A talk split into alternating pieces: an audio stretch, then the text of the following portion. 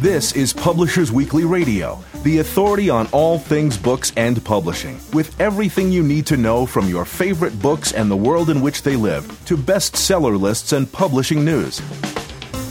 Here's the inside story on your favorite story. Publishers Weekly Radio, with your hosts, Rose Fox and Mark Rotella. Hello and welcome to Publishers Weekly Radio on the web at publishersweekly.com slash pwradio and also available on iTunes. I'm Rose Fox and I'm a reviews editor at Publishers Weekly. And I'm Mark Rotella, senior editor at Publishers Weekly. We're bringing you the very best of book talk directly from PW's offices in New York City, the heart of the book publishing world. We're here for you and we want to answer your questions, so send them to us at pwradio at publishersweekly.com or tweet them to Pub Weekly Radio, that's Pub WKLY Radio on Twitter. Today, our very own Rose Fox will talk about editing a forthcoming anthology, Long Hidden. Then, PW Nonfiction Reviews editor Jasmine Chan will tell us about gift books for the upcoming holiday season. But first, here's a sneak peek at next week's Publishers Weekly bestseller list, powered by Nielsen Bookscan.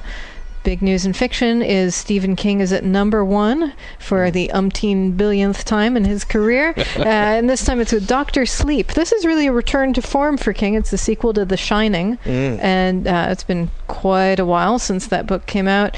And uh, he picks up. Essentially the same story, but many, many years on. So, if you remember young Danny Torrance, who had the psychic powers called The Shining and Yes. was a little kid in the first book, now he's a middle-aged alcoholic, um, Oh. and he's uh, he's he's got his powers, and he's also got guilt about you know, how to use them appropriately, and he ends up actually working in a hospice where he helps to ease the passing of the terminally ill. So he figures this is the best way that he can make use of the the psychic abilities that he has. Um, however, there is a caravan of human parasites uh, called the True Knot who are basically traveling the country looking for children with the shining and then trying to consume their energies. So they, these are really purely evil types, which is always you know, makes for, for a fun Stephen King story. Is The, the good and the bad are very clearly delineated Right. here. Yeah, I, you know, I, my introduction to uh, The Shining was actually through the movie, which uh, Mhm. I, I saw before I read the book.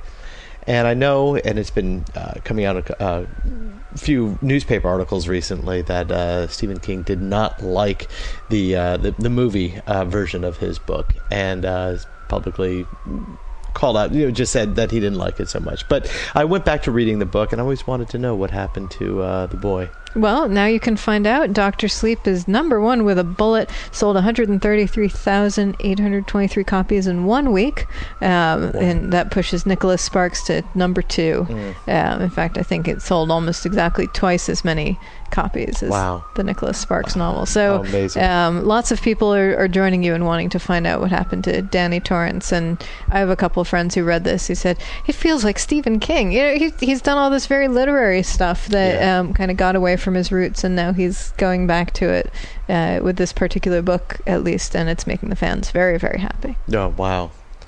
And anything else in fiction, or should I we should we move over to nonfiction? Um, the only other thing to note is that October is when Christmas romances start coming out. We did a big Oh, wow. roundup of those a couple months ago, Great. and uh, we've we've now got some showing up on the the fiction uh, hardcover list, Mm-hmm. on the trade paper list, and on the mass market list. So for those of you who like romances with a little bit of holiday spirit, you can find them in stores starting now and going all the way through December. I'm still getting them in for review. so you have a lot of.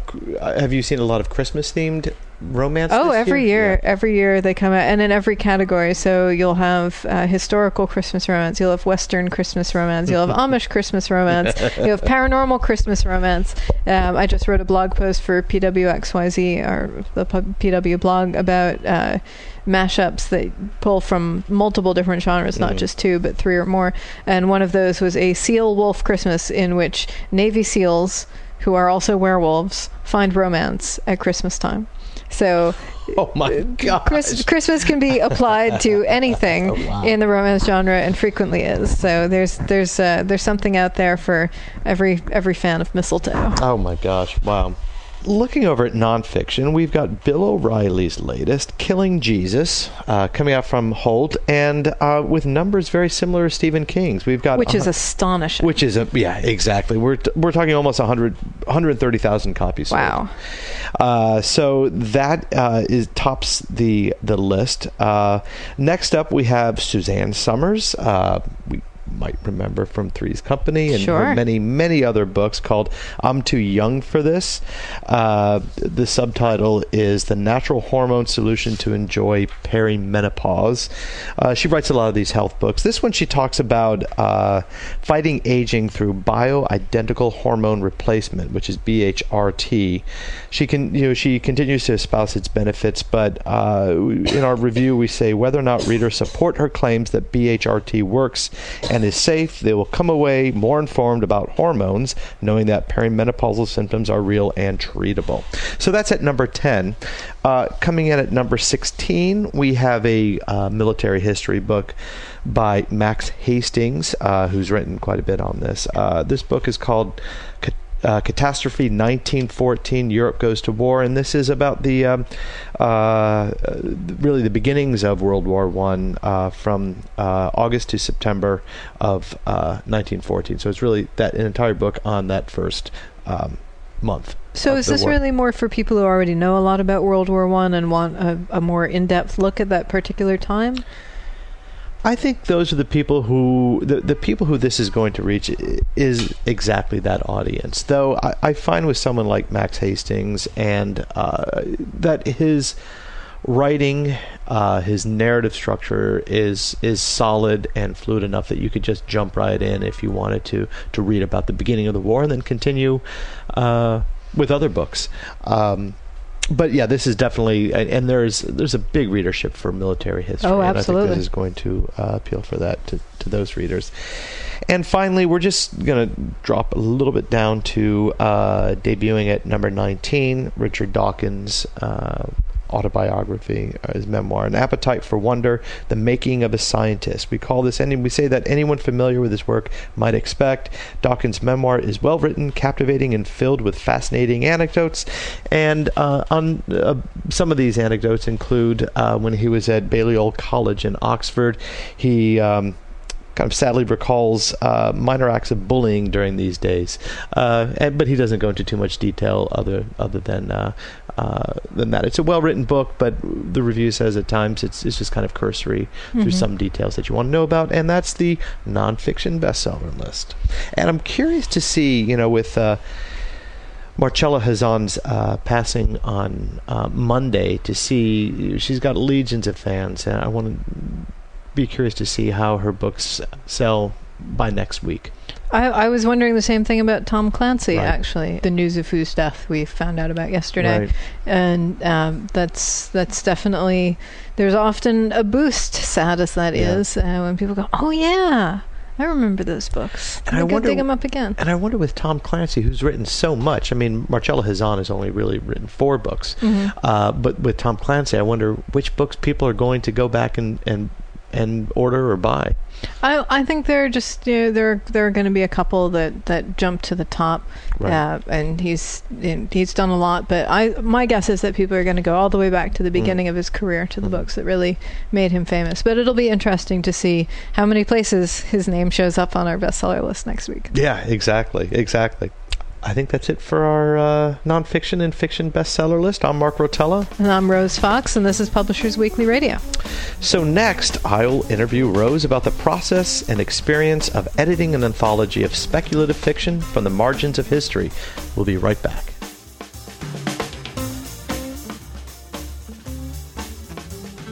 Welcome back. I'm Mark Rotella. And I'm Rose Fox, and you're listening to Publishers Weekly Radio, direct from the PW offices in New York City. Today, Rose has offered to talk about editing Long Hidden. It's an anthology of speculative fiction from the margins of history. Hello, Rose. Hi, Mark. It's nice to be here. Uh, Thank you so much for coming on the show. I, I want to ask first, what is speculative fiction? This anthology specifically was conceived first from the historical standpoint, so I'm actually going to kind of tackle it from Great. from that angle. The idea is to tell stories from history that were badly told uh, or not told at all. So, for example, the stories of people who are not in positions of power. This is what we mean by the margins of history. Uh, people who have been marginalized throughout, uh, conquered people, enslaved people, laborers, women, queer people, um, religious minorities, atheists. Uh, pretty much anyone you can think of who who doesn't have that sort of dominant European white straight male narrative. Mm-hmm. Uh, and so we started with that idea, and we, being myself and my co-editor Daniel Jose Older, and our uh, publishers at Crossed Genres, and uh, because we all have a lot of connections in the speculative fiction writing community, uh, people who diverge from real history or the real world in whatever way, whether it's going into the future, reimagining the past, or inventing whole new worlds.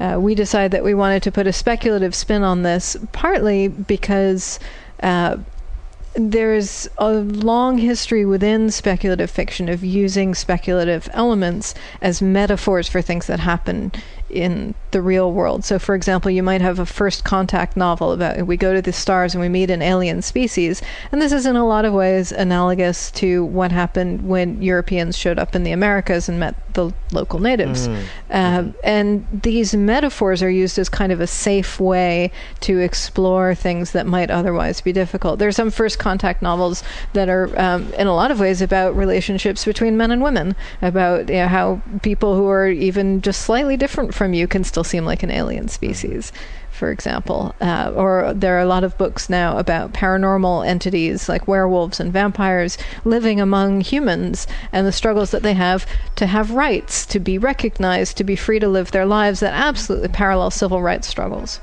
Right. So we wanted to take those metaphors and and sort of put another layer on them. We wanted to say, you know, let's not just talk about marginalized people in metaphors. Let's not erase them from our books by replacing them with literal aliens or literal monsters um, because they are so often seen as metaphorical aliens or metaphorical monsters. And instead, let's put them back in these stories. Let's give them these stories, but still have the speculative elements. So there's a real layering there. So instead of say the uh, Sookie Stackhouse books, uh, or it, it, that True Blood comes from, where you're Right. we're talking about vampires, uh, werewolves, uh, sprites. You're now with with with this anthology. We're not using uh, these other creatures or what have you. We're this is basically using humans. Yes. Um, so these are uh, all the stories are set in real historical times, uh, and they our our window is pretty much from 1400 through 1920. We really wanted to avoid more recent history uh, because it's very difficult to write about that in certain ways. And um, again, it's like that metaphor. It's a little easier at some remove, but also because so much fiction uh, and so much speculative fiction is set in the 20th century and Right. the 21st century. And so we, we wanted to really go back um, to the times when fewer stories are, are told and when it's very easy to imagine a world that's really whitewashed. Um, to, to you know, think of uh, India as not really having existed until the British showed up, for example. Right. We, we, we wanted to, to undermine that, to say, um, you know, marginalized people have existed throughout history and they've been real people. They are our ancestors. They are people who are like us. And uh, instead of just giving way to the, the victors telling the stories of history, uh, we wanted to, to bring those historical stories to life. And we're getting just an incredible range of submissions. Right now, the process we're going through is looking through the about 250 submitted stories and deciding which ones to include. So you're pretty early on in the process then. Yeah, Yeah. Uh, we we were open to submissions through uh, I guess the end of August, and since then we've just been going through and deciding which stories to take. And Daniel and I have very different tastes, so uh, Which is good. Oh yeah, it's great. Um, it's a real treat to work with him. He's Yeah. wonderful to work with. But it's been very interesting to see which stories jump out at each of us and which ones jump out at both of us. And with the submission guidelines, did you specify a certain era? Oh yeah, we we were very clear on that. Um, though you'd be amazed, some people just don't read the guidelines, or they just assume that we'll make an exception for them because they're very special. Uh, we did not make an exception for anyone. 1400 to 1920.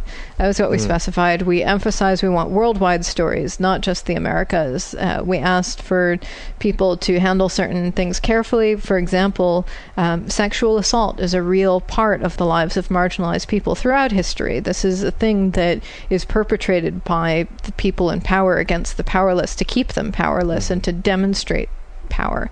Um, and so we understand that that's a real part of history, but we ask people to be cautious and careful when including it because it is so easy for it to turn into this this sort of pornographic, titillating display of sexual violence, which is not at all Mm, what we wanted. Right. So we uh, we actually have very extensive guidelines, which you can see at the website. They're still at uh, longhidden.com. Um, and uh, the title of the book itself uh, comes from a, a paraphrased quote from the Buddha, which is uh, Three things cannot remain long hidden the sun, the moon, and the truth.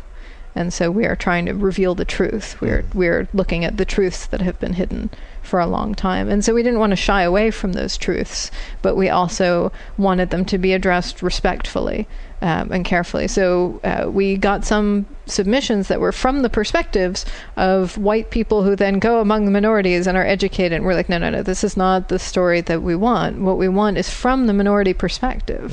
Uh, we, Right. we want the stories that don't get told. We want the perspective characters we don't see. Uh, and just I, it's actually been very emotionally wrenching sometimes reading these stories. There's so much power in them, and there's so much pain in them. We're seeing a lot of marginalized authors who are writing their own struggles into these historical works, and uh, it's it's just incredible. I think it's going to be a great book.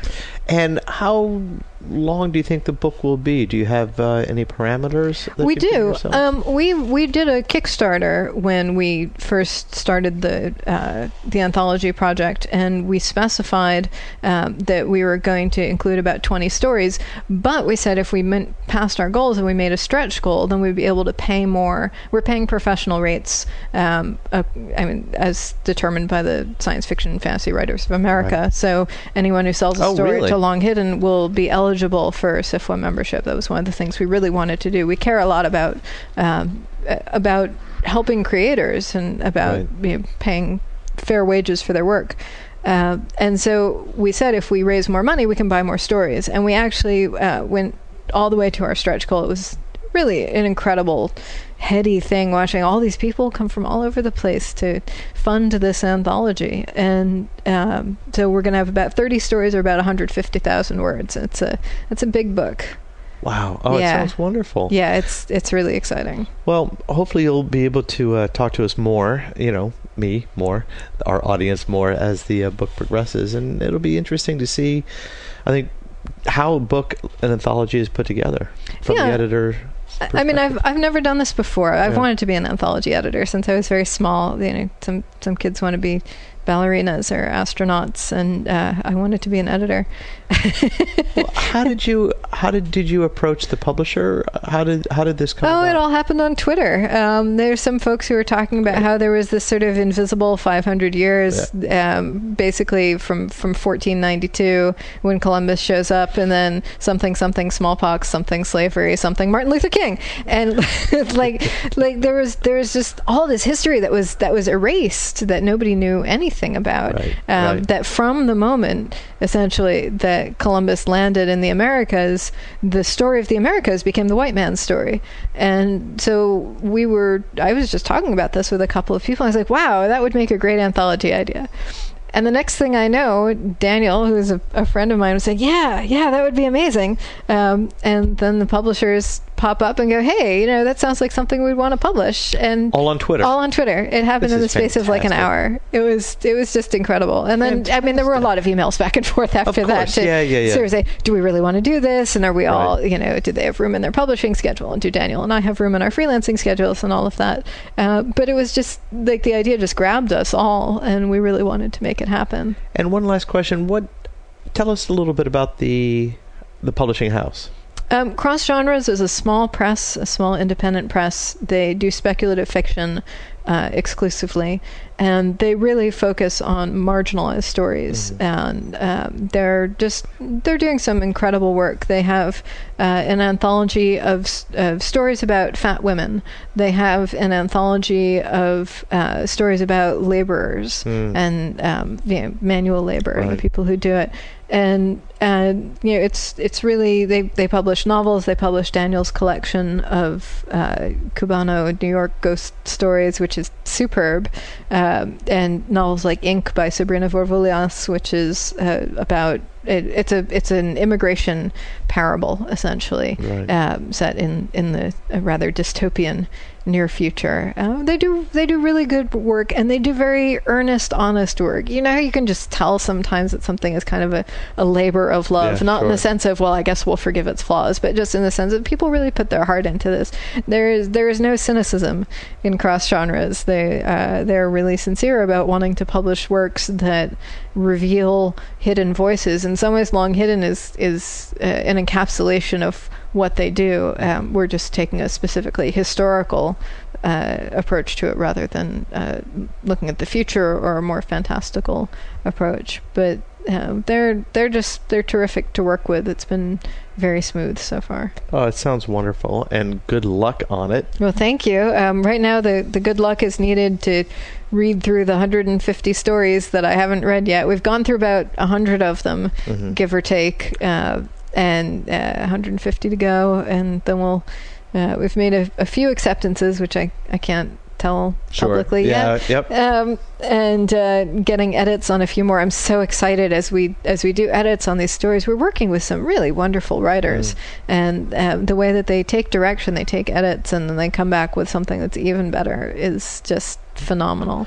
Published and unpublished writers, or oh most yeah, of them published? yeah, absolutely. Um, I, I I think I think most of those stories we've accepted so far are from published authors, but some of them are from people I've never heard of. Wow. Uh, and uh, you know, we really wanted to have open submissions. We cared a lot about that. We wanted to be open to stories from uh, a wide range of people. We emphasized we really wanted stories by people who are in the present day, Right. marginalized by people of color, by queer people, by trans people, uh, you know, people who, who really could speak from their own hearts uh, about this topic. And so we're going to have this incredible, gloriously diverse table of contents. I'm so excited. oh, it sounds wonderful. Yeah, it's uh, it's it's been a it's been a great project. I really had no idea what I was doing when I started. I mean, I know how to I know how to edit fiction. I've done a lot of Right. that, but I don't know how to put an anthology together. And just the process of it, I was like, well, I guess I'll make a Google Docs spreadsheet, and that will be our submission log. And so that's what we're using as a submission log. And uh, I, at one point, Daniel said, "Well, do you want to start with reading the ones that I've said yes, I like this, or the ones I've said no, I don't?" Because he was ahead of me in the reading. I said, "Actually, I'm going through them in alphabetical order because that's, That's just the simplest way for me to do it. I have them all in a folder. I download them all to a folder, and I just open one document at a time. I just I just go A through Z.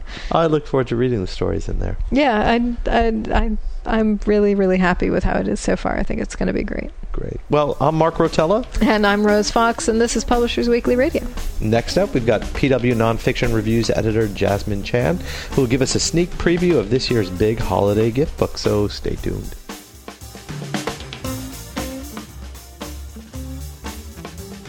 Welcome back. I'm Rose Fox. And I'm Mark Rotella, and you're listening to Publishers Weekly Radio direct from the PW offices in New York City. Every week we get insider info from one of the editors at Publishers Weekly, and today PW Nonfiction Reviews editor Jasmine Chan will tell us which books to look for when we're doing our holiday gift shopping, which is coming up awfully soon. Hi, Jasmine. Hi, Rose. Hi, Mark. Hello. So thank you very much for this very timely look. Um, we were just talking about how Christmas romances are starting to show up on the bestseller list, and that means it is time to think about gift shopping. So uh, tell us a little bit about what you've got on your list. Well, even though it is 75 degrees and sunny outside, it may be time to start looking at gift books for the holiday season. Yesterday, my coworker Annie was asking me what exactly makes a gift book, and in this case, these are books that I think would make good gifts and Perfect. and which I think are really cool and quite special. Mm-hmm. So, the first one I want to talk to you about is the Wes Anderson collection by New Yorker writer Matt Zoller Seitz. This one's coming out from Abrams on October 8th. It's $40. Um, really gorgeous hardcover, large format coffee table book with 400 color and black and white photos. So, this one is definitely a gift that would be perfect for Wes Anderson fans. And I would argue that part of the reason why you go to see a Wes Anderson film is for the art direction. Mm-hmm. And and this this book really celebrates the art direction, the costume design. You see storyboards and unpublished photos and a lot of artwork that was produced just for this book. The intro is by novelist Michael Chabon, and this is is just really a collector's edition and multiple PW editors were clamoring for a copy when the review is Yeah. is done. No, I, I didn't recognize Anderson's name at first because I, I don't go to a lot of movies. Um, but then I started looking down the list and I'm like, oh, yeah, Rushmore, The Royal Tenenbaums. Says he's he is very visual. Uh, like those those are movies that have very visually stuck in my mind, um, even after I've mostly forgotten what they're about. And so uh, I think this uh, sounds like a, a really good person to get this kind of treatment. Yeah, he's was, he's done the Royal Tenenbaums, Fantastic Mr. Fox last year. Moonrise Kingdom came out. I think I just saw in the most recent fashion shows there was an entire collection inspired by the costumes for the character Suzy in Moonrise Kingdom. So he he has a really defined aesthetic, and Sure. you're you're either really into it or you're not. so the the book is for the people who who are Wes Anderson fans, and also uh, Matt Zoller Seitz he's a great writer, and the there's an interview between Wes Anderson and the author throughout the book, interwoven between all the pictures. Great, and Abrams does some beautiful books as well. They so do.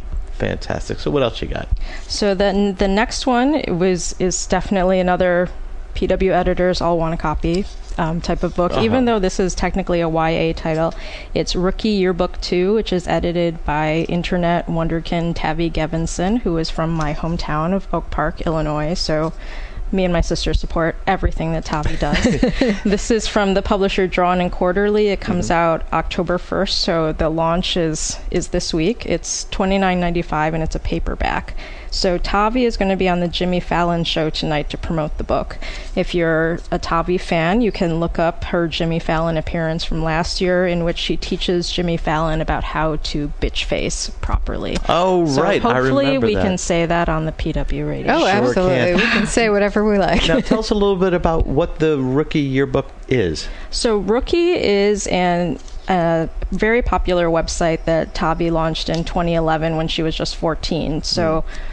Some of the staff are adults in the world, journalists. Um, she has business backing, but there's also a lot of teenage writers and photographers and illustrators working on the staff, and plenty of 20 and 30 something women who are huge fans of her work, even though we are clearly not her target audience.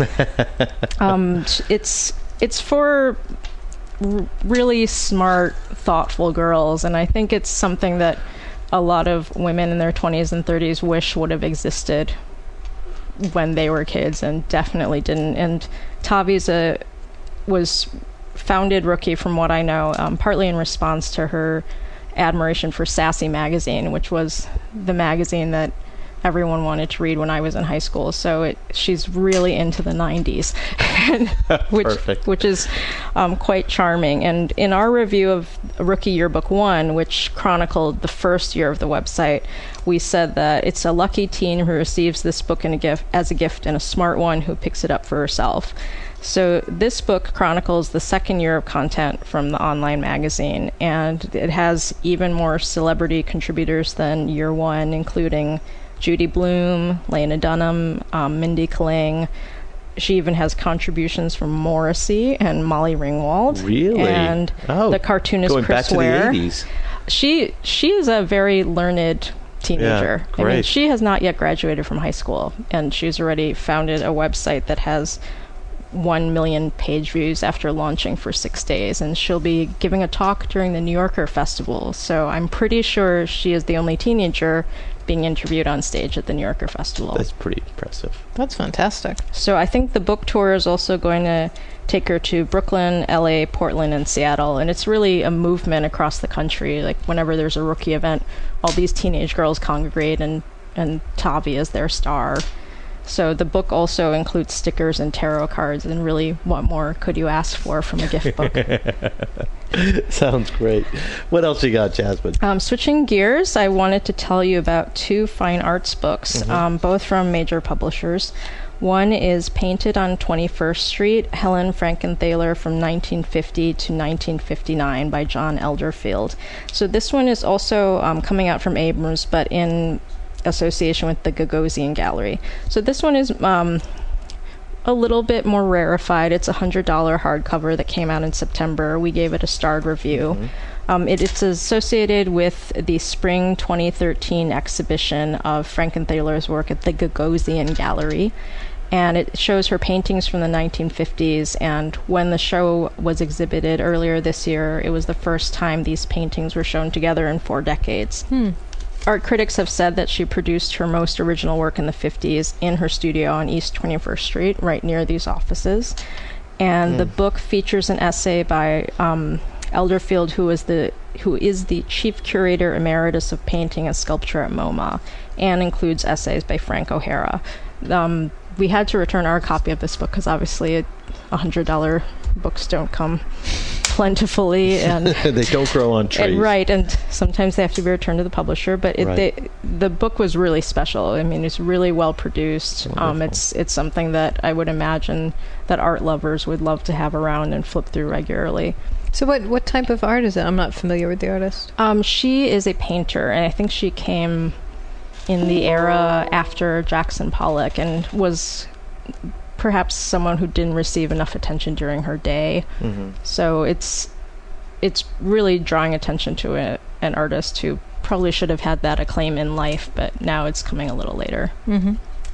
And the the next book is Art Cities of the Future: 21st Century Avant-Gardes by the editors of Phaidon. This one is $79.95 and came out in September, also a starred review, and was just featured in an article a few weeks ago in the New York Times. Um, this one's really interesting because the the format of the book is reader really reader friendly, even though obviously not all of us are well versed in contemporary art or in charting like the very cutting edge art movements. In this one, um, a curator from each city introduces the community of what Phaidon editors consider to be the art cities of the future and picks eight artists to represent the scene found there. So that curator contextualizes the art scene and talks about the cultural and political context. And is Oak Park, Illinois, in there by any chance? I really wish it was. uh, wouldn't that be nice? well, it's saying that the cutting edge art is being produced outside of New York, London, and Paris. So I, I would guess the also outside the Midwest. right. okay. So the new art cities that they focus on are Beirut, Bogota, um, a city that's spelled C-L-U-J. I'm not quite sure how, how to pronounce it in Romania. Um, Delhi, Istanbul, Johannesburg, Lagos, San Juan, Sao Paulo, Seoul, Singapore, and Vancouver. And we wrote that any contemporary art fan is sure to come across an unfamiliar talent in the hundreds of meticulously compiled images. The the book is is substantial. Um, it has 557 color illustrations. Wow. But but it's it's for someone who really who might be a collector. Um, who's familiar with the contemporary art world and I mean the Phaidon editors are trying to make an argument for why it's important to look outside the Sure. the Western art world. Fantastic. Now, Jasmine, knowing you, I, I can't see any gift book collection being complete without a nod, at least one, to fashion. It's true. I am the PW editor on staff who really likes clothes.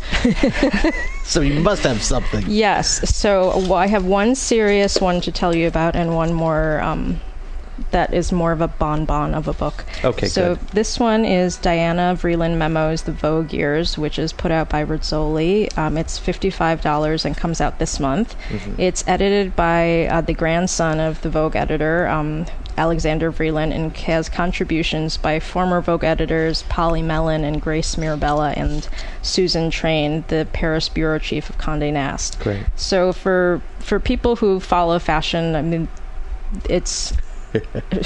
And for those who don't, let me explain. Um, Diana Vreeland was um, the editor in chief of Vogue from 1962 to 1971. She makes a lot of very dramatic pronouncements. A quote that I found from the book. You, you really just need to flip through the book and you can pick a quote at random, and it will it will be full of personality. So this one I found is from 1969. And in her memo, she says, "I have just sent in some fake leather to Mrs. Ingersoll from France. I think it is absolutely superb. Please don't miss it. It comes in every known color. It will change the course of history." so the memos have that Wow. flavor, and Wow. apparently the way she did business was not to have meetings or brainstorming sessions with her staff. The way she communicated with her photographers, designers, and writers was by dictating memos by phone from her apartment in the morning. And then she would come into work and f- see the typed memos and then add something um, by hand. And that was how she communicated with the whole team Really? so it's it's like a peek into the the brain of like a creative genius and also i mean part of the reason why following fashion is fun is to peek into this world that you don't necessarily um, commune in on a daily basis and Sure. h- here her memos are are to people like richard avedon oscar de la renta diane von furstenberg um, she she has a a lot of memos that say, "Oh, we we must make better use of this girl," and it turns out to be Lauren Hutton, and she she picks out people who she she earmarks as future stars, and the the way the book is structured is it has the memos between Vreeland and these various artists, and then it shows the resulting fashion shoot that happened because of all the the memos and the brainstorming that happened that way. So it, it's really from another era. Oh, this sounds fascinating. Is this book on your desk? Um, I had to give it back to Annie actually. Okay, well, I'm going to go to Annie's office then. Okay, so you you can poach the book from great. Annie's I think it's fascinating. I really do. The last book I want to tell you about is the book that I referred to as a, um, a definitely a little bonbon of a fashion book. It's called It by Alexa Chung, and it comes out from Penguin. It's on sale October 29th, and it's thirty dollars. So our review of this book was actually a little mixed, but the the finished book turns out to be quite beautiful, and I can imagine, say, the parents of a fashion loving teenage girl picking up this book for her and it being very well received. So the book is billed as a style guide, a memoir, a scrapbook. It's it's a really nicely sized pastel pink hardcover with a close up of um, Alexa Chung's glittery eye on the cover. So she is kind of the inheritor um, of the It Girl title. She's kind of considered the new Kate Moss. Like everyone takes pictures of what she wears going to the market and going to all the parties. She has a really um, a really keen sense of style that is clearly her dressing for herself, not her trying to be sexy for men. And it's it's much more of a a mod, like quirky Right. girl look. Yeah, so that, it's that sounds like fun. Yeah. and she's she's known for her street style and it i mean the the book is kind of light on copy heavy on photos and it talks about how she's inspired by Jane Birkin and Mick Jagger and the movie Annie Hall and I it's it's includes her illustrations and photos from her life and it, it's just quite fun Oh, it sounds wonderful. This is not going to be confused with Stephen King's It. um, I don't think so although isn't that a good question Yeah, it, it, it doesn't have a glittery pink hardcover, so I think it should be fairly easy to tell upon visual inspection. If it it became known as a fashion book that would be so funny Well, I Cross clown, genre. clown face paint maybe, not not so much about fashion. Great. Thank you so much, Jasmine. It's uh, it's definitely giving us some good ideas. Thank you Mark and Rose Well, that's it for today's show. I'm Mark Rotella. And I'm Rose Fox, and you've been listening to Publishers Weekly Radio. If you want to hear your question on the air next week, just email it to pwradio at publishersweekly.com or tweet it at pubweeklyradio. That's pub W-K-L-Y radio on Twitter. We'd love to hear from you. You can hear this and every episode of Publishers Weekly Radio on our website at publishersweekly.com slash pwradio and on iTunes, available for you to listen absolutely free. Check the site every week for a brand new episode giving you the inside story on your favorite story. Thanks for listening. You've been listening to Publishers Weekly Radio Show.